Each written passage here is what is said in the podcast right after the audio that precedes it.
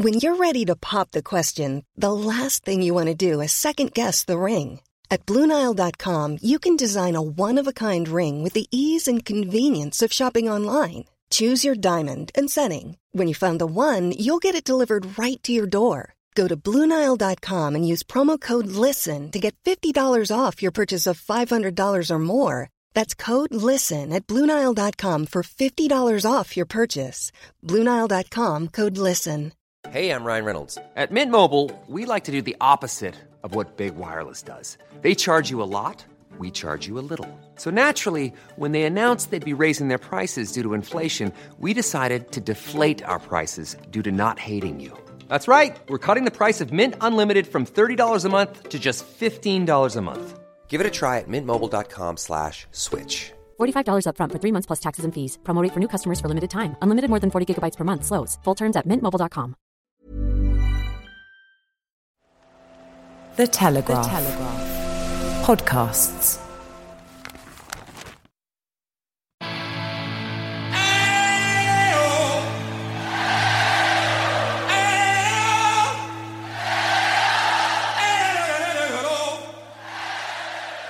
My name's Mick Brown. I'm a feature writer for the Daily Telegraph. I was at Live Aid in July 1985.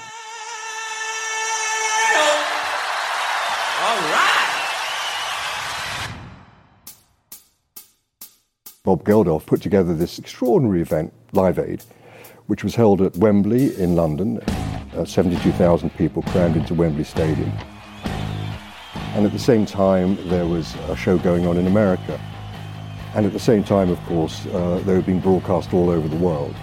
So the audience for these events ran into millions and millions and millions. It's being shown on 95% of the televisions on Earth. Everybody there had come together, unified in this, in this sense of wanting to do good. I think, you know, clearly people come to see Queen and David Bowie and Elton John and all the other people that were on. But the atmosphere was of beneficence. The atmosphere was of this collective sort of humanity. There's nothing, of course, more edifying to the human spirit than the sense that you're doing good.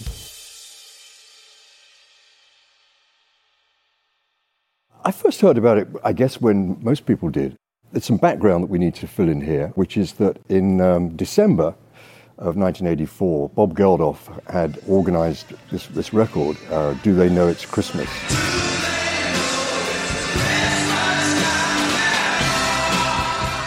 and put together this, this sort of impromptu group of musicians, uh, and the record went out under the title of Band Aid. That was the biggest selling single at that time in UK history. And it was a really extraordinary accomplishment. Geldof had seen Michael Buerk reporting from Ethiopia at the height of the famine uh, at that time, and he'd been shocked, stunned, and angered by that. The African famine is the worst catastrophe faced by mankind since the Second World War. In Sudan and Ethiopia alone, more than a million people have died since 1983. And, and felt that sense of impotence, which is very often the reaction that people have uh, confronted with those sort of images. Wild place, racked by war, scorched by drought, visited by famine. Being Bob Geldof, he decided that he wanted to do something about this. And so he'd set out to, to call up a lot of his uh, pop music mates and uh, put together this charity single. And being Geldof, he, he was a real force of nature, uh, still is a force of nature. And he'd managed not only to, to, persuade all of the top acts of that time, he'd also persuaded the record company to, to waive all profits. He'd organised the pressing of the vinyl. He'd got everybody on side with this project. To cope with the demand, the record is being pressed in every available plant in Britain and on the continent. Shops are selling out as fast as they're supplied. I, in fact, interviewed Geldof uh, in the week after that record was released, uh, and he talked about the struggles that he'd had to put this together, and he was obviously very exhausted and depleted by all of this. And he said at that point, he said, "That's it. I'm not going to get involved in any more. I've done done my bit." He then broke his own promise.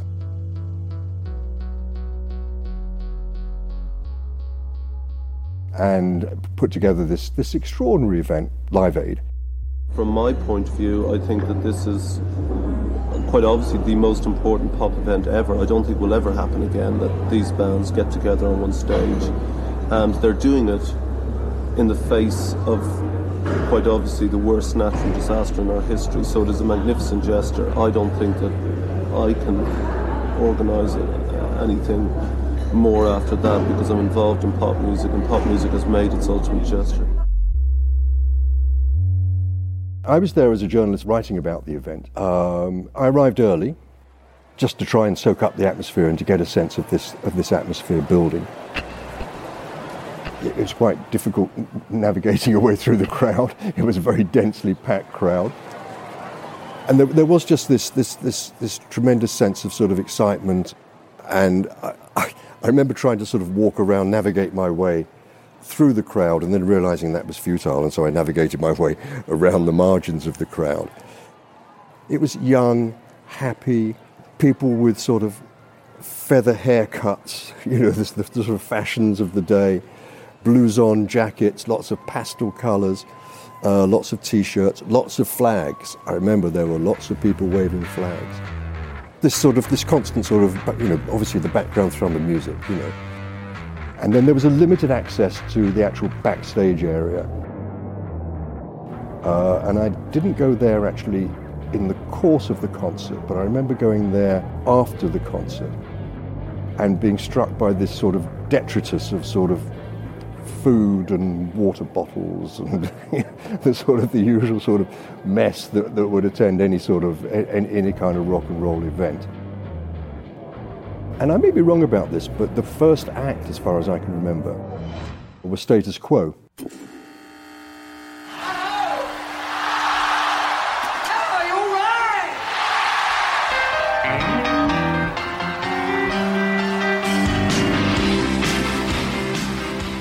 and people were dancing and people were getting into the mood and getting into the spirit. And the, the range of acts that was on for the time were, were quite extraordinary. I mean, it was, it was basically every major pop music act.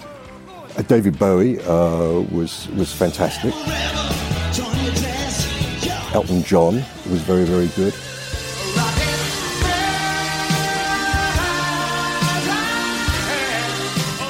One, one thing that does stay in my mind musically were Queen was the highlight of Live Aid. This was of the pinnacle of Queen. In a peculiar kind of way, it was almost as if the music was going going going past me over my head. I wasn't really concentrating on the music. After David Bowie's set, he said, "We're going to take a pause now from the music and, and remind ourselves why we're here." And they put up a, vi- a, video on the screen, shot in Ethiopia uh, from a uh, Canadian television report, and it was a, a, a young girl, probably four or five, staggering,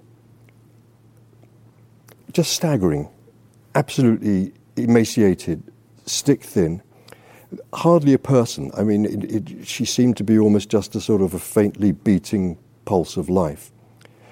And the music that they'd chosen to uh, accompany this to, a song called Drive by the Cars, Who's Going to Take You Home Tonight?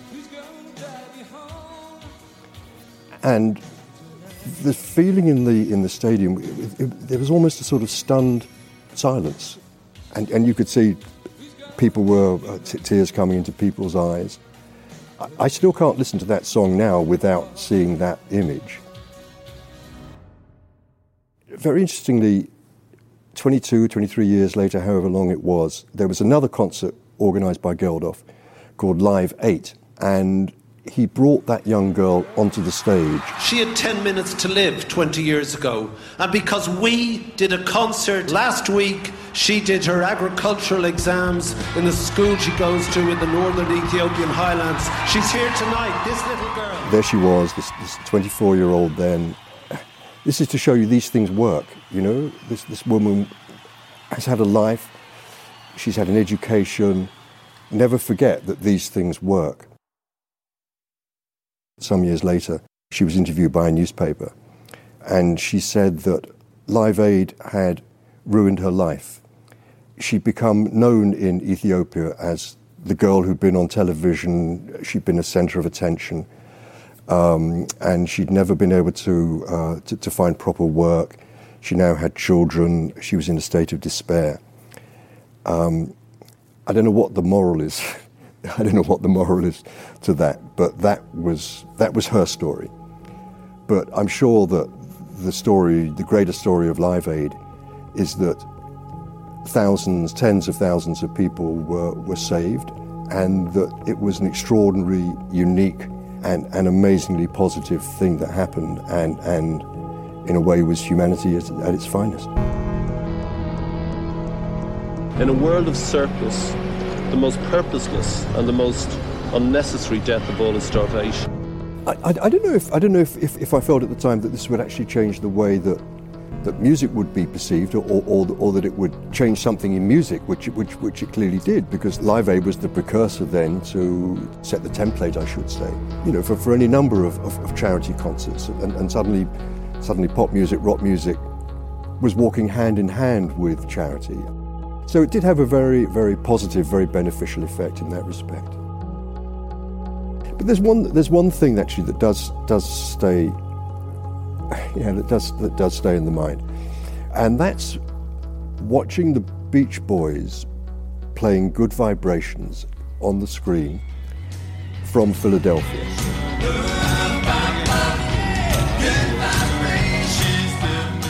It may have been before that song, it was probably after that song but just whoever was the announcer saying, now, you know, wave to London, wave to Philadelphia. And 72,000 people in the stadium waving to Philadelphia and 89,000 people in the stadium waving back. This is in a time, of course, before you could walk down the street talking to your grandmother or grandchild in Australia on a mobile telephone or, you know. So this sense of, this sense of the world being connected that struck me really, really forcefully. This sense of, God, how extraordinary is this? This is. We live in an age where I can wave at somebody in Philadelphia and they're waving back to me. That was something that really stayed with me. It's very rare, I think, that perhaps one feels that you are at something which is genuinely historic.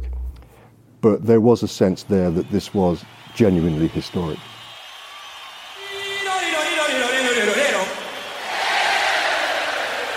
Tero, Tero. All right.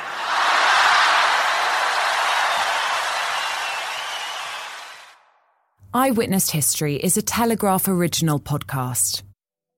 It was produced by Giles Gear, Louisa Wells, and Theodora Louloudis. If you enjoyed this episode, please follow in your favourite podcast app and leave a review to help others find the show. And if you're not already a Telegraph subscriber, head to telegraph.co.uk slash audio for your first month free.